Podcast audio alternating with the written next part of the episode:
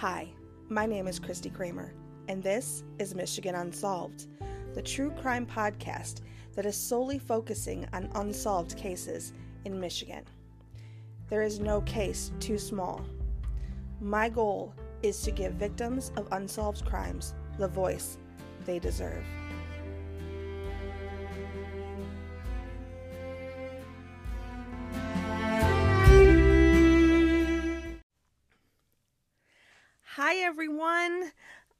Am sitting here recording this on March 17th, and I am looking out this window, and there is no snow on the ground, and I am so happy. And I am really hoping that we've seen the last of it. I'm probably jinxing myself, but that's okay. I'm going to take the risk. I really cannot wait for spring. It was raining last night, and I took the dogs out about midnight, and I could just smell the spring air and I got so excited and I can't wait to buy some patio furniture and hang out with the pups in the backyard this summer and just enjoy the vitamin D, the natural vitamin D because it's definitely needed. So I hope wherever you're listening that you were getting over the the winter hump and you're looking forward to the spring the same way that I am.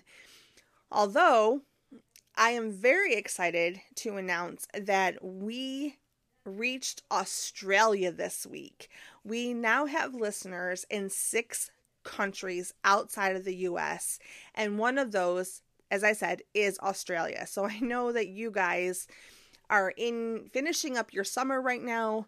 So I'm sure you're looking forward to your winter time, but for us here in Michigan, we are definitely looking forward to the springtime and we can't wait for the warmer temperatures.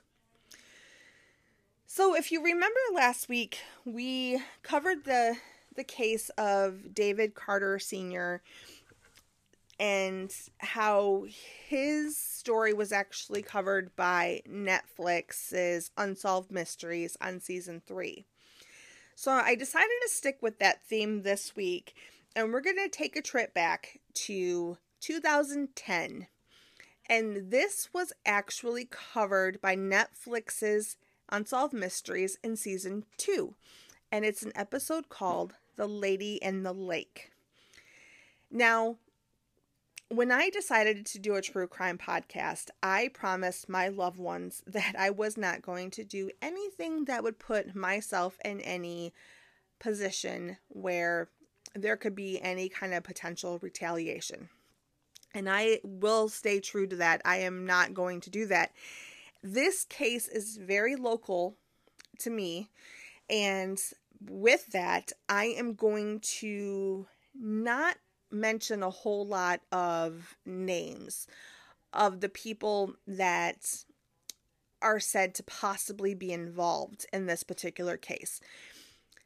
So, I am going to strongly encourage you to check out season two of Netflix's Unsolved Mysteries. The episode is Lady in the Lake, and it's the story of JoAnn Matouk Romain.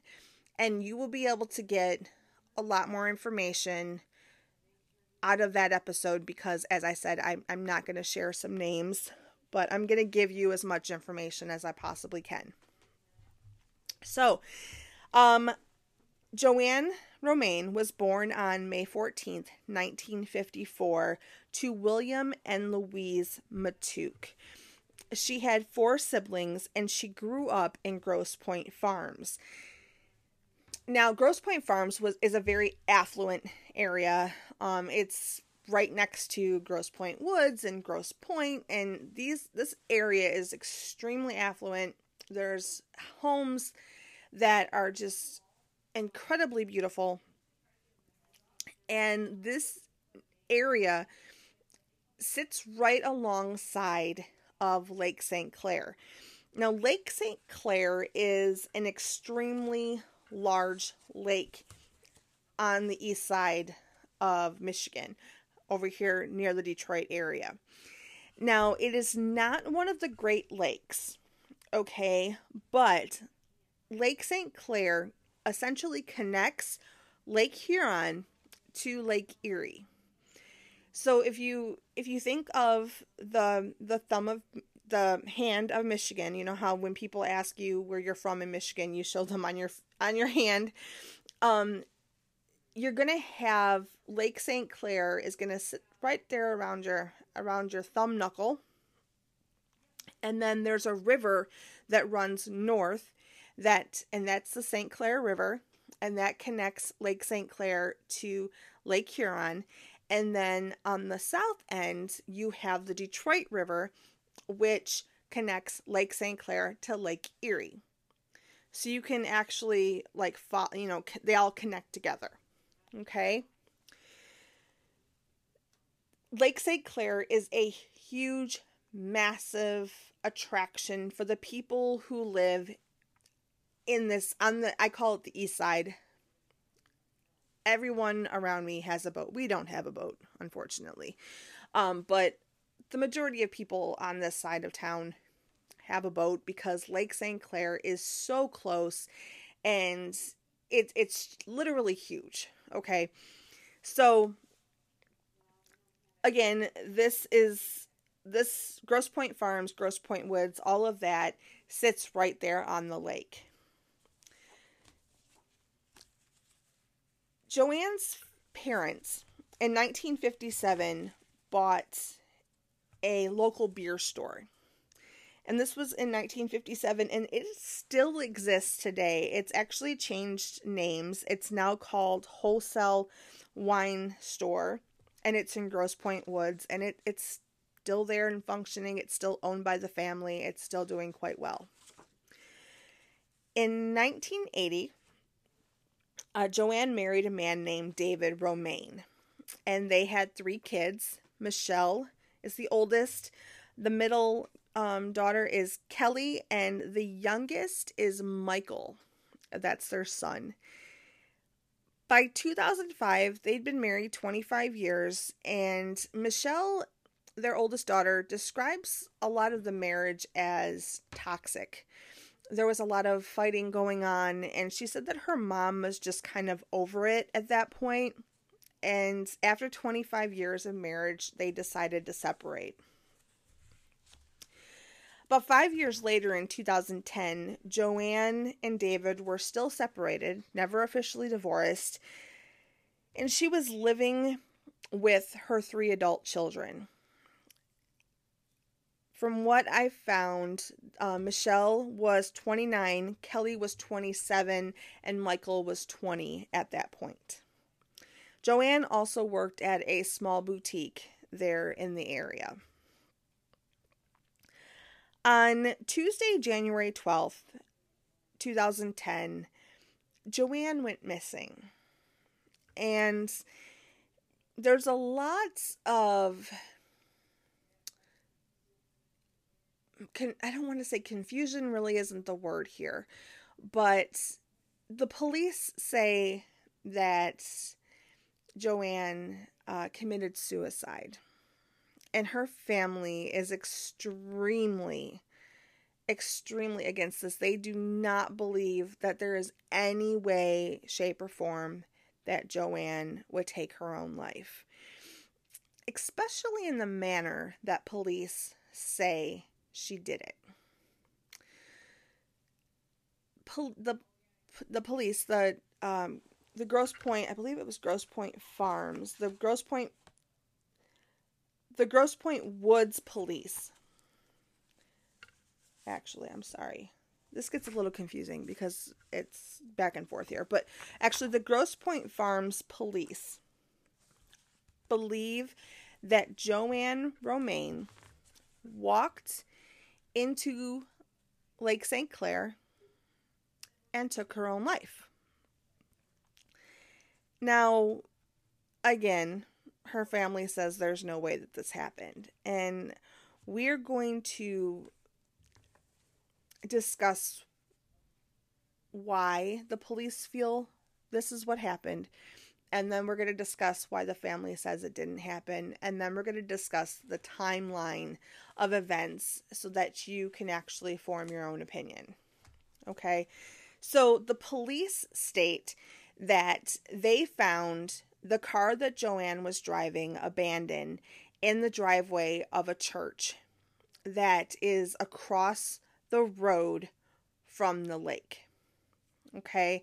And that across this road there's like a little strip of, of grass and then there's an embankment and they're saying that directly across the road from this from this church in the snow there was um they call, at first they called them footprints but later on they came back and said that they weren't actually footprints it was more like somebody had kind of sat down they called it a butt print and then put their hands on either side I've seen the pictures. It kind of just looks like somebody walked through the snow. There did not appear to be anything identifiable, but that's what the police said. Then they said that she um, went down this, and um, it's like a like a slope, and it's maybe about seven or eight feet down to like a break wall, and then it drops five feet to the lake and then there is ice because, hey, it's January. The lake is frozen. So they're saying at that point that she would have had to have walked approximately 100 to 200 yards to the point where she where the water would have been deep enough because the water was very shallow. Okay. Obviously, if you're thinking what I'm thinking at this point, that doesn't make a whole lot of sense. But the police are very adamant that this is what happened, and we got to believe them, right? Well, hang on, because wait till you hear this. Number one JoAnn Romain was a devout Catholic, and she is extremely, extremely religious. She carries her rosary with her everywhere. She goes to church every Sunday. She goes to prayer meetings throughout the week. Now, I'm not saying that somebody who is religious cannot feel so so dark and deep inside that they feel the need that that's their only way out. I'm not saying that. I know it happens and and I and my heart breaks for the people who feel that way. But her family said that there's just no way that she would ever end her own life because of her religious beliefs. She had she was surrounded by love. Not only her children were her world, there was no way that she would leave her children, especially, you know, Michael who was only 20 years old. I mean, he's still young. I, I've told you before, you know, my son is only 18. I couldn't imagine him embarking on his life without me there. You know, so Michael wasn't much older. There's no way JoAnn would have taken her life away from her son. Not to mention, she was a very cautious person. She was afraid of the dark and the water. Now, even if you're planning on ending your life, would you do it in a manner that literally terrifies you? Because you got to think that the idea of of actually taking that that final step has got to be so scary in itself. How if how would you go about doing that in a in a way that you're already scared of? That didn't make sense to her family. She was terrified of the dark, terrified of the water. She was extremely cautious about everything. And she was, it just doesn't make sense to them. So the police, the police just believe that um, what what happened, as I said, is that she walked across this icy lake about 200 yards or so and submerged herself in the water.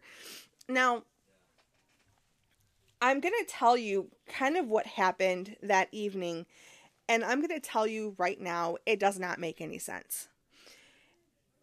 2010 is not like 1970 or 1980 or heck, even 1990. Okay?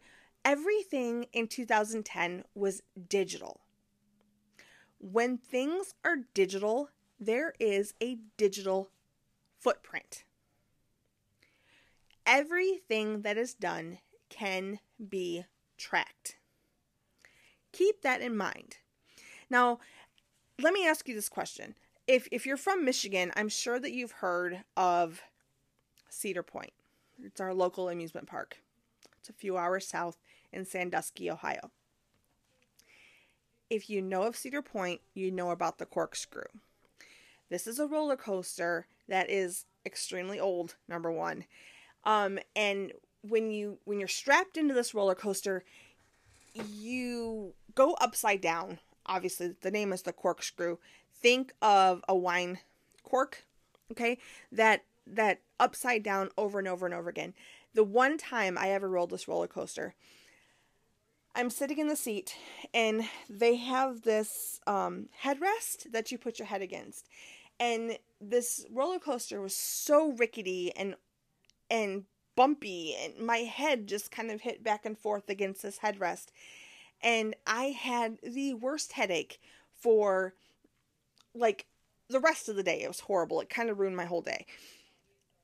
that is the same kind of headache that I had when I was researching this case because I literally felt like I was on that roller coaster again and my head is getting beat back and forth but instead of a head headrest it was the information because this timeline literally jumps around like you would not believe and it's it's going to make your head like want to implode because it seriously doesn't make sense.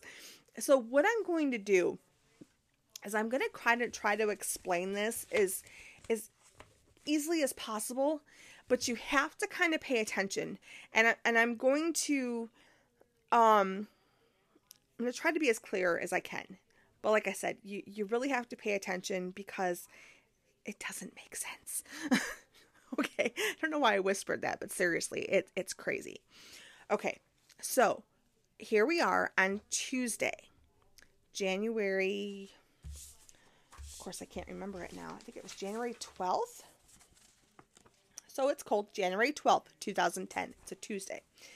And um, according to JoAnn's daughter, Michelle, who is her oldest daughter, they their family was actually in the process of litigation over with a I believe it was like a like a construction company or something because they owned some property and there was black mold in the property.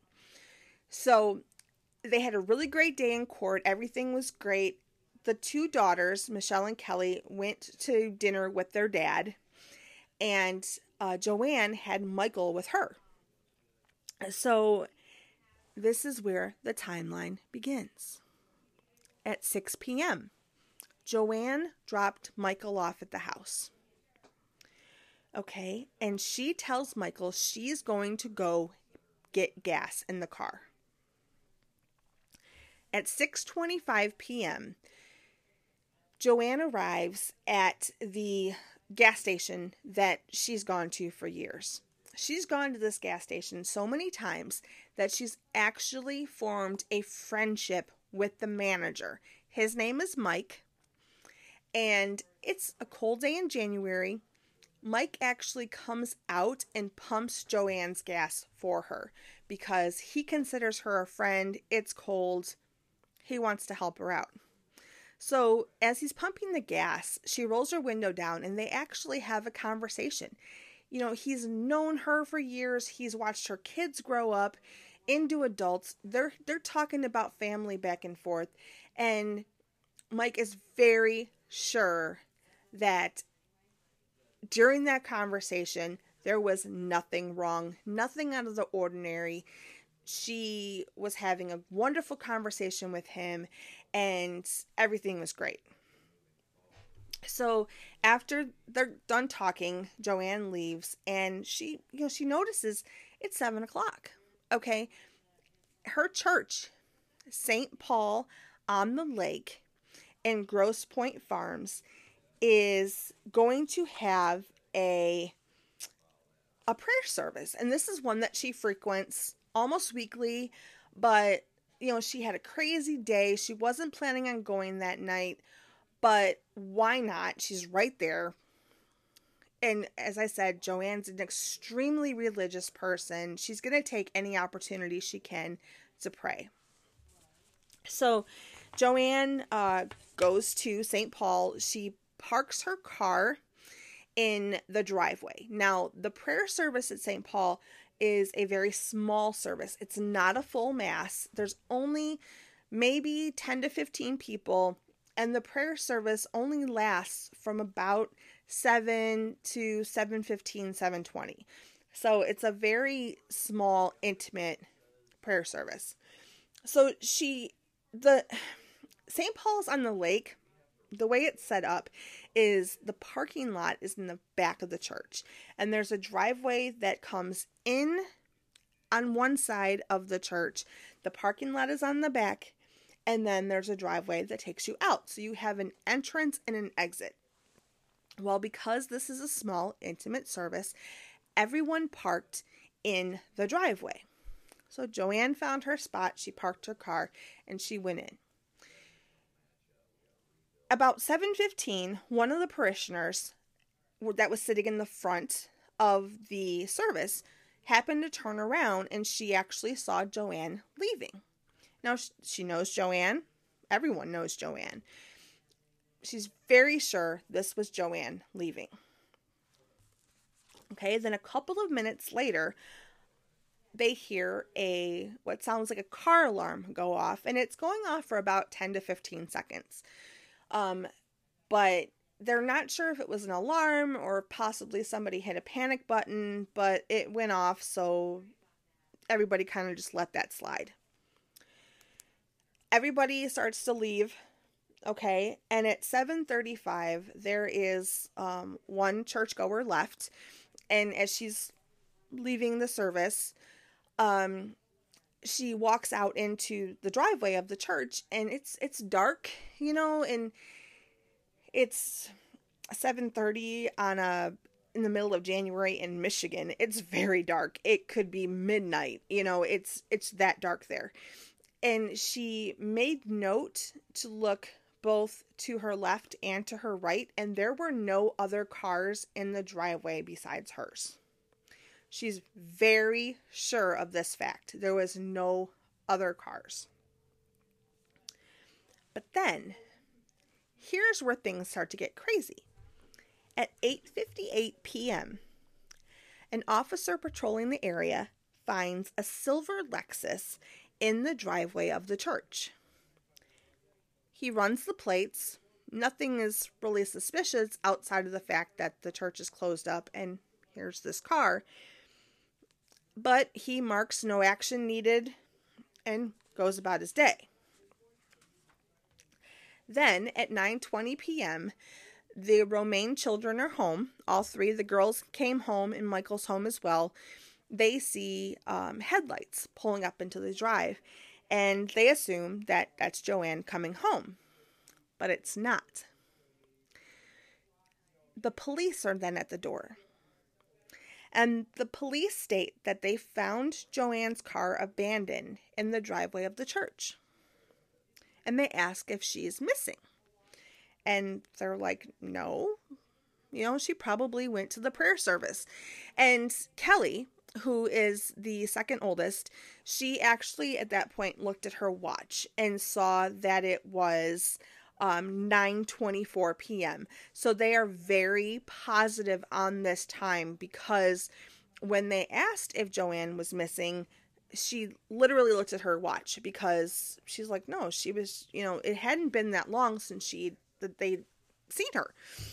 So um they're they're very sure of the time of 924 and that is very important so this is when things are going to get topsy turvy here. So i need you to really like pay attention to what i'm saying. It may not even be a bad thing to write these down because seriously mind blown. So there's a couple of things about this 924 visit from police that don't really add up. Number 1, the police officer at 858 said no action was taken. There's no other um like report after that point at 924. So nobody else ran the plates, nothing else happened. But the the interesting thing is that the car belonged to Michelle. The plates are registered to Michelle.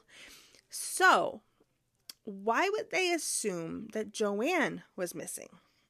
And this definitely raised a red flag to Michelle, but she's more concerned about her mom missing, right? And why her car is like abandoned at the church. So from 9 cell phone records show from 9:29 p.m. to 10:32 p.m. JoAnn's children called her phone 13 times. Now, 8 of those times were before 10 p.m. And then 5 were after 10 p.m. So, 8 of the times, 8 of the 13 were between 9:29 and 10 p.m. and the other 5 were between 10 and 1032. That's going to be very important in just one second. According to the Coast Guard digital reports, they received a call at 9:30 for assistance for a for the possibility of somebody entering Lake St. Clair. At 9:38 p.m., digital records, remember that digital footprint, shows the Coast Guard launched their their rescue team, their search and rescue team. And at 9:58, I'm sorry, 9:51 p.m., again, digital records show the Coast Guard search begins.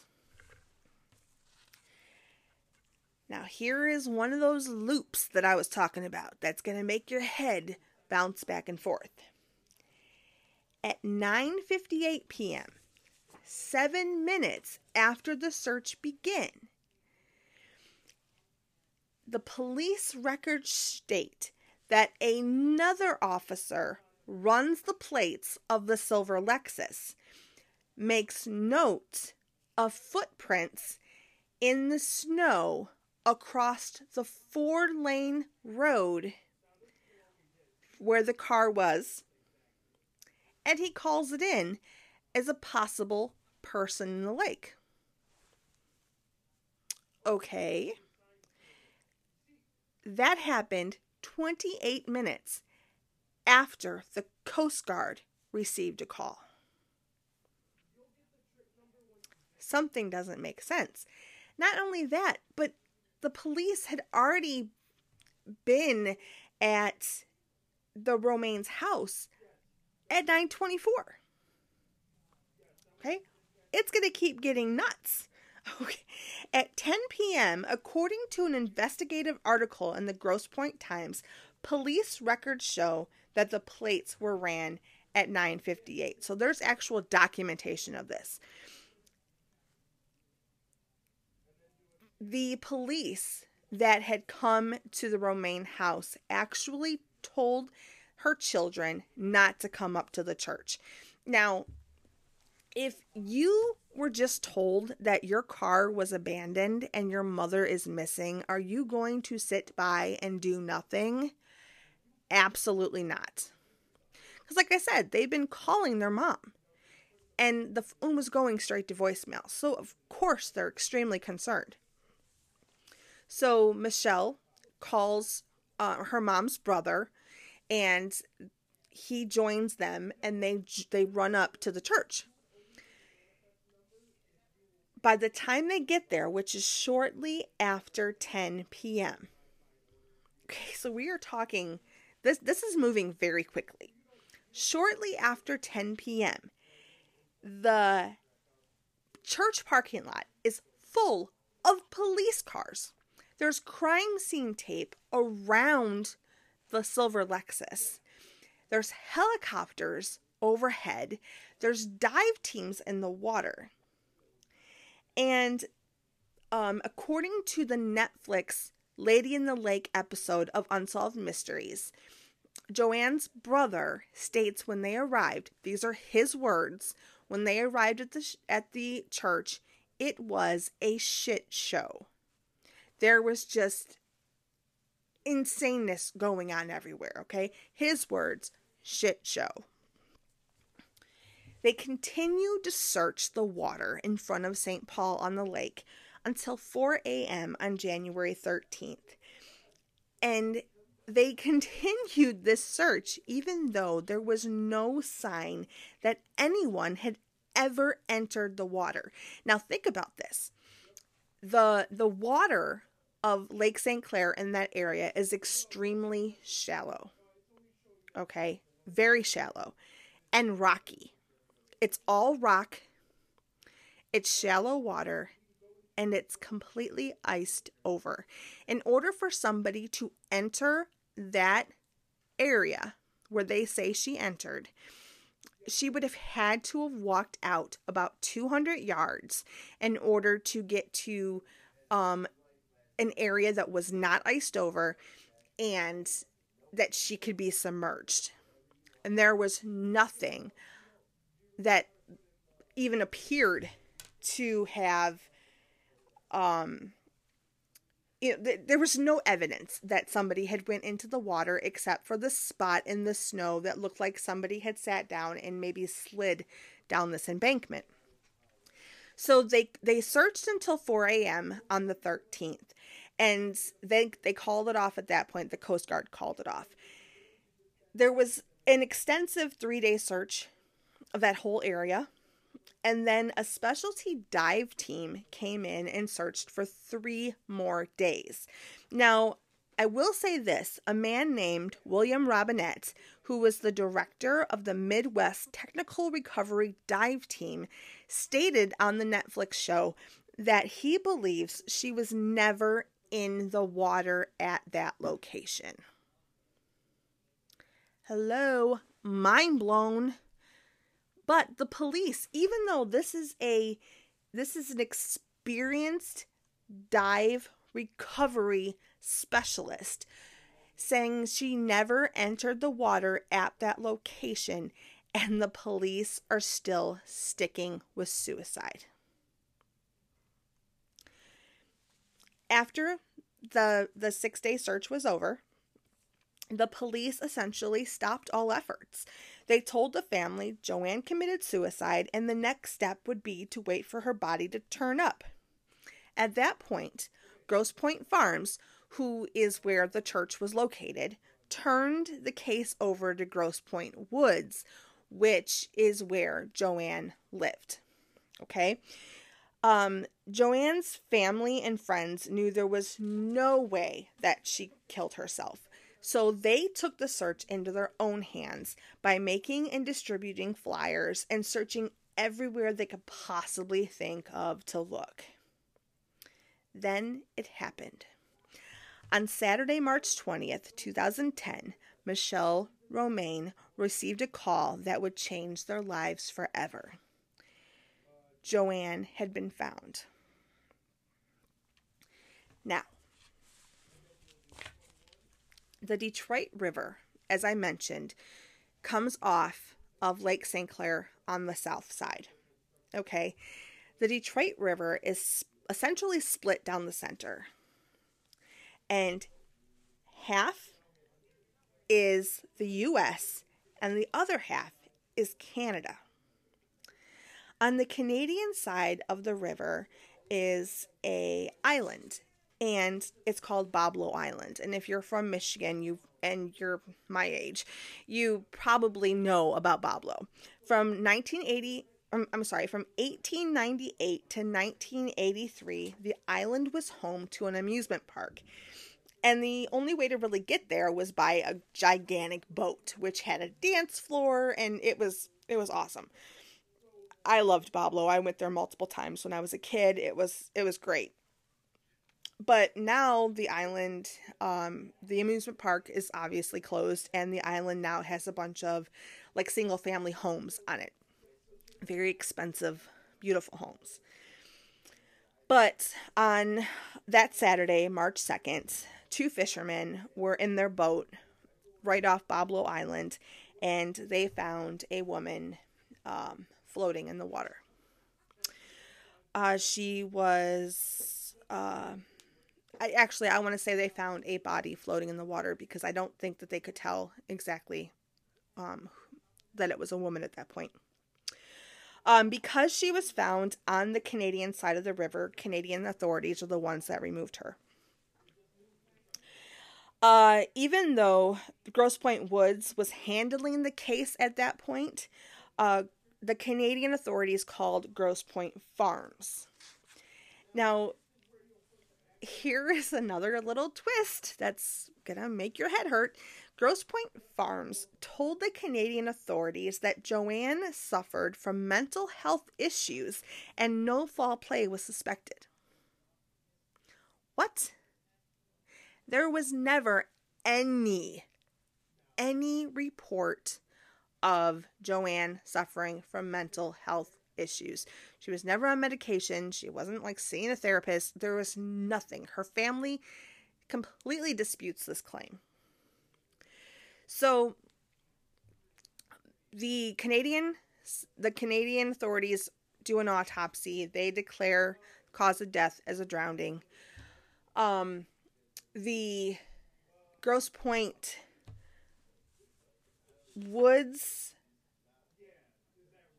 um police department do an autopsy or their M.E. or whatever do an autopsy and they declare um, that it was drowning. And of course they agree they say it was a suicide. Okay? Now the family however says uh-uh no. They actually brought in an independent person to do an autopsy, and that person says that he cannot say for sure that it was a suicide or an accident or murder because there was just no way to tell.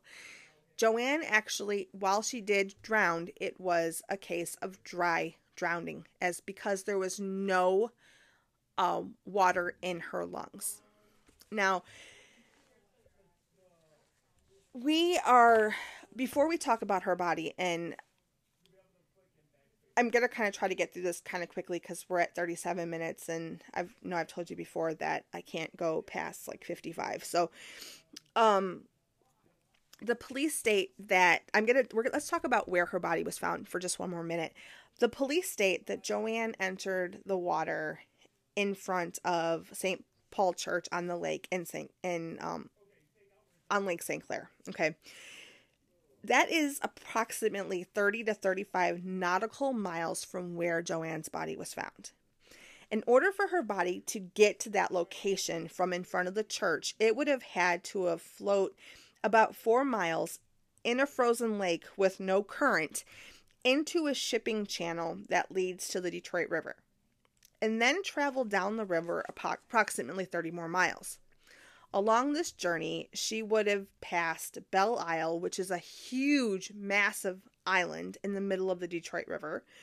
She would have um, passed multiple other small islands, never washing up on any of them, never being seen. She would have passed under the Ambassador Bridge, which is the international bridge between the US and Canada.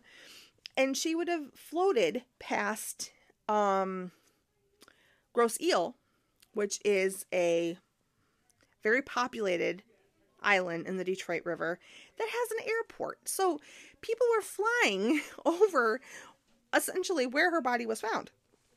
So this trip would have been extremely rough. Okay, there's a lot of rocky areas. There's um you you would think that if her body had traveled this 35 miles that there would have been evidence of this.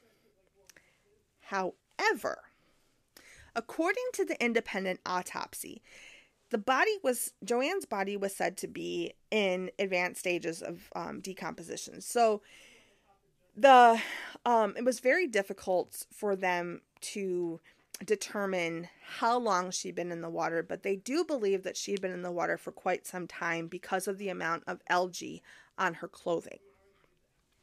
Now, let's talk about those clothing. about the clothing. As I mentioned before, JoAnn, I don't actually I don't know if I mentioned what JoAnn was wearing the night she went missing. JoAnn was wearing black pants, a black top, a black coat, and black boots that were high-heeled boots with a 4-inch heel. now let's think about those heels for a second, going down that steep embankment and dropping a 5 foot um, five, dropping over five feet from a break wall and walking across 200 yards of ice. But, you know, the police state she did it, so that must have been what happened, right? Well, when they found JoAnn's body, her clothing, outside of having some algae and some other um, water life growing on her clothing, her clothing was completely intact.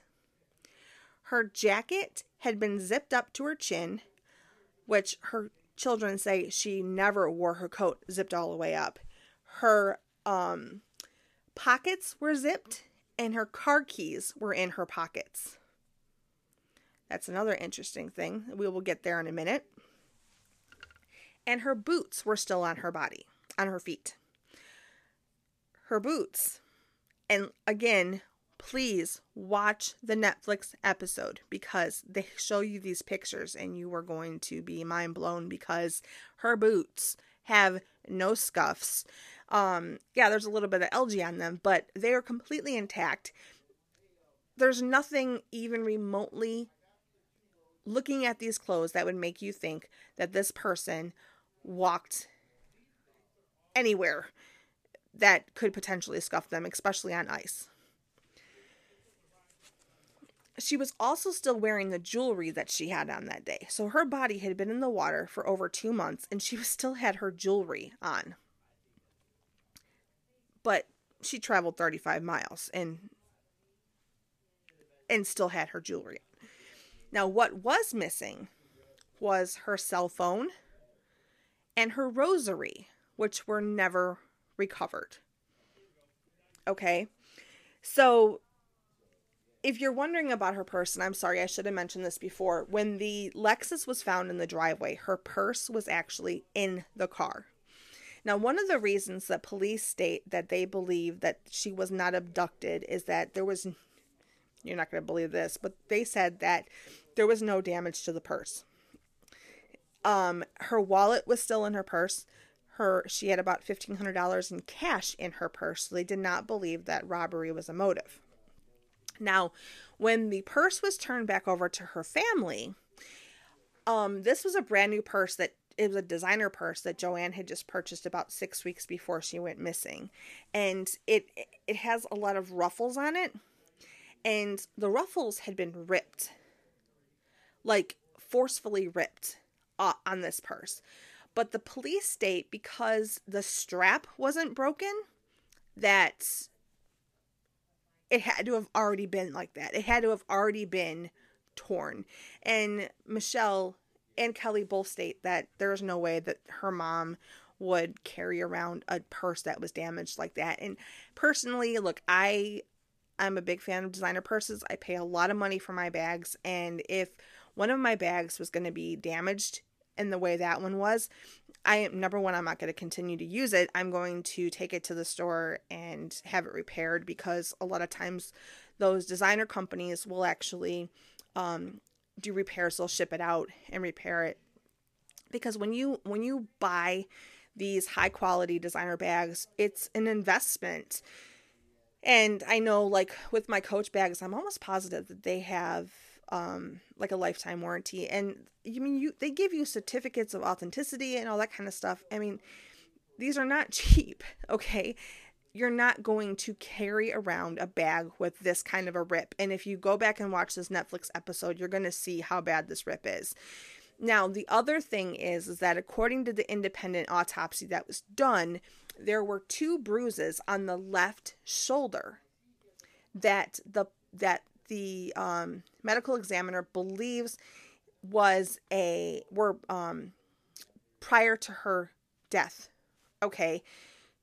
And not like a long time, like just prior to her death. And Michelle states that her mom always wore her purse on her left shoulder. Now, if that's where you favor your bag, I all I you always wear your bag on that shoulder. I cannot switch shoulders. I wear my bag on my um right shoulder and I do not veer from that. So if if Michelle is saying that her mom always wore her bag on her left shoulder, I 100% believe that because as a woman, it's very hard to switch um the shoulders because your body just adjusts to that.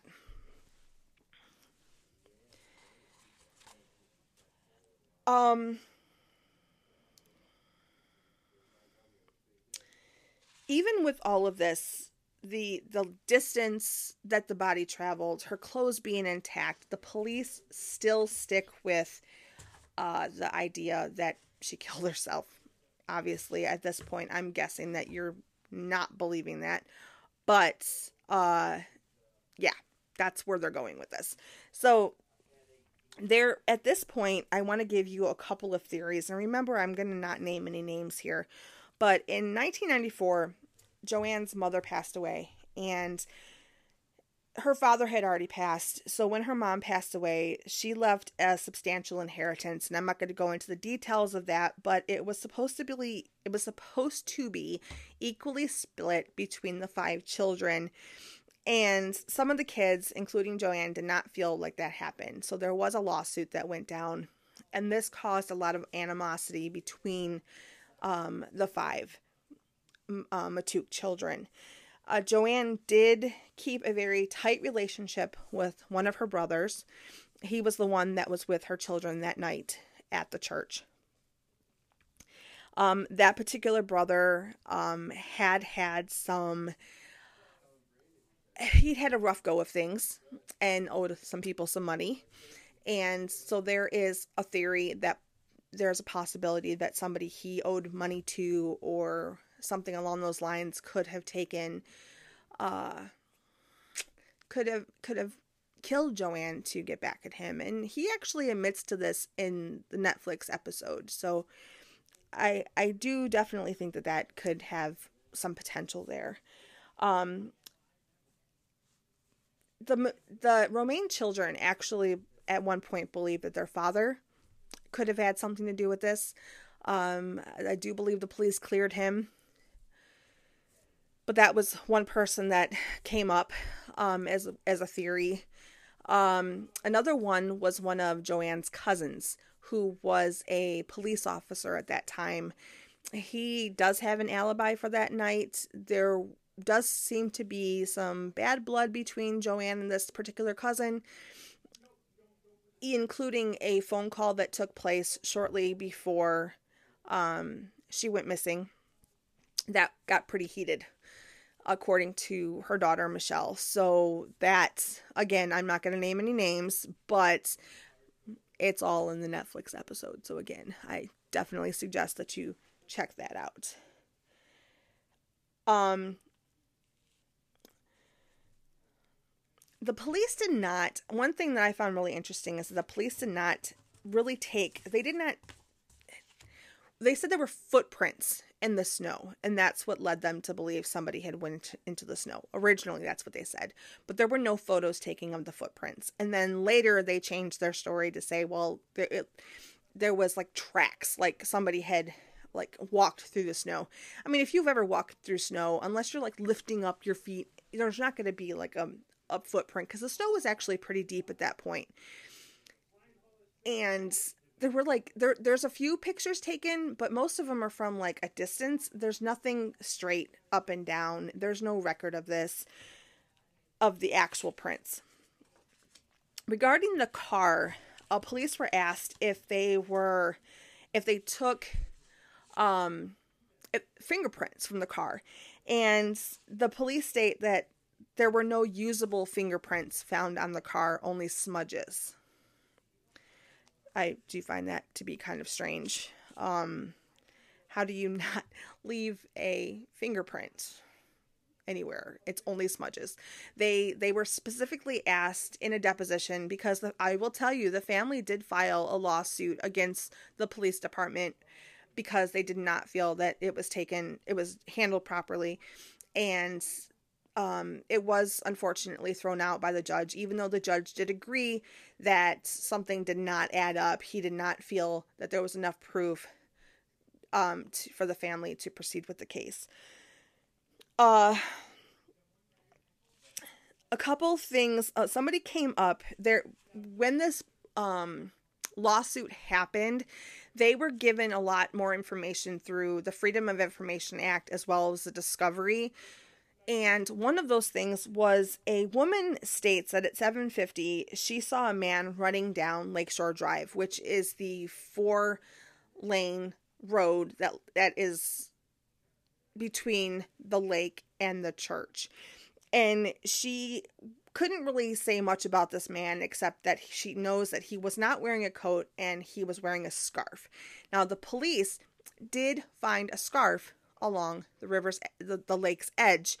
Um, but they did not deem that it was needed for the investigation or that it was relevant to the investigation and they actually ended up joining donating the scarf to charity a few years after the case. So when when the Romain children found out about this scarf, it was already gone and testing could not be um, done on the scarf.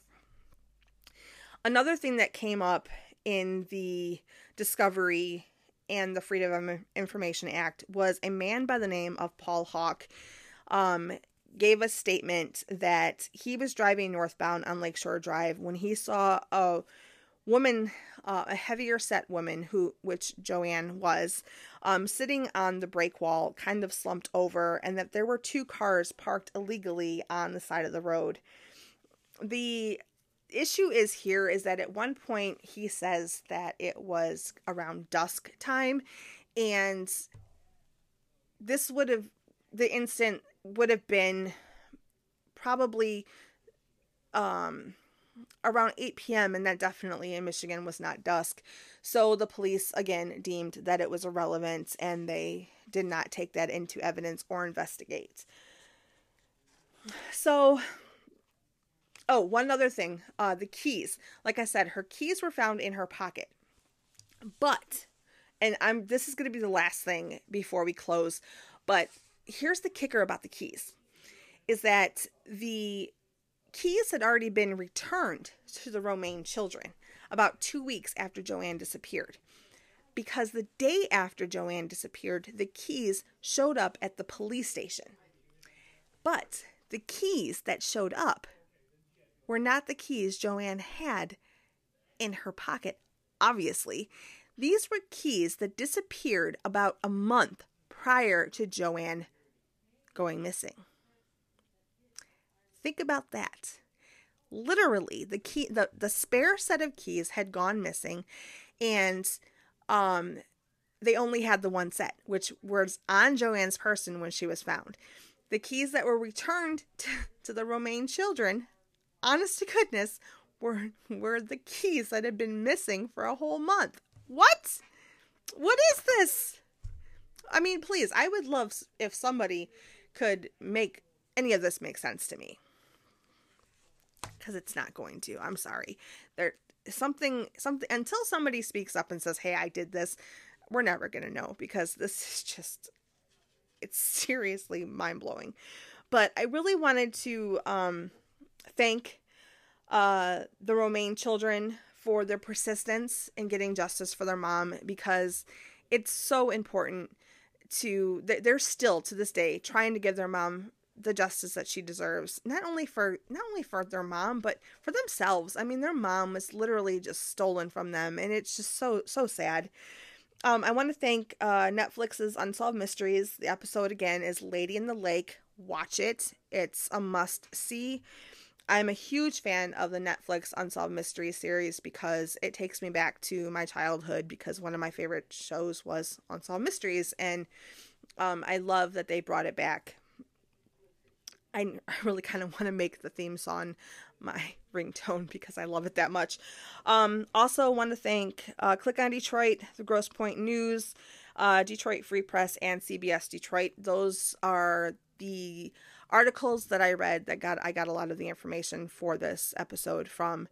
Um, I really wish I could have given you some more information. There really isn't a whole lot more, but I hope that what I've told you today has triggered something in your brain and it's going to make you want to look into this more because let me tell you, the rabbit hole is deep and you could just get lost in this one. And honestly, I may give you guys an update on this one later because I really think I need to do more research because it's one of those ones that I can't stop thinking about. And I would love, just like we were able to give you that wonderful update bonus episode a few weeks ago about uh, Christina's murder being solved.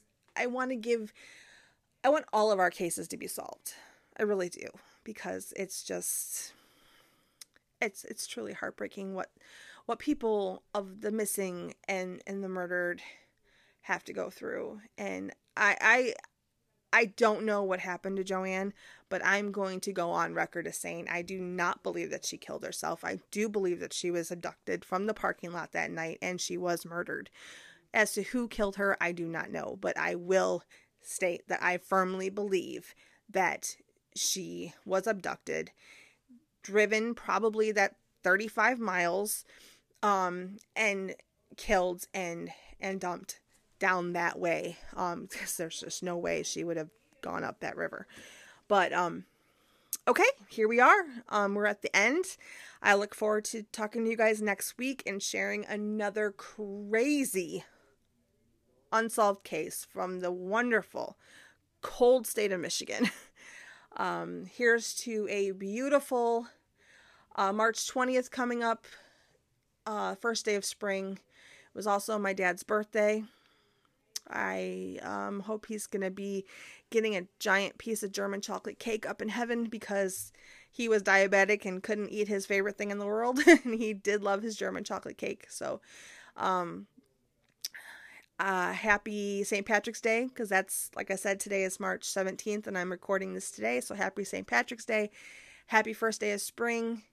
Um, happy life, guys. Live, laugh, love, all of that good stuff. I will see you soon. This has been Michigan Unsolved yet again. Goodbye.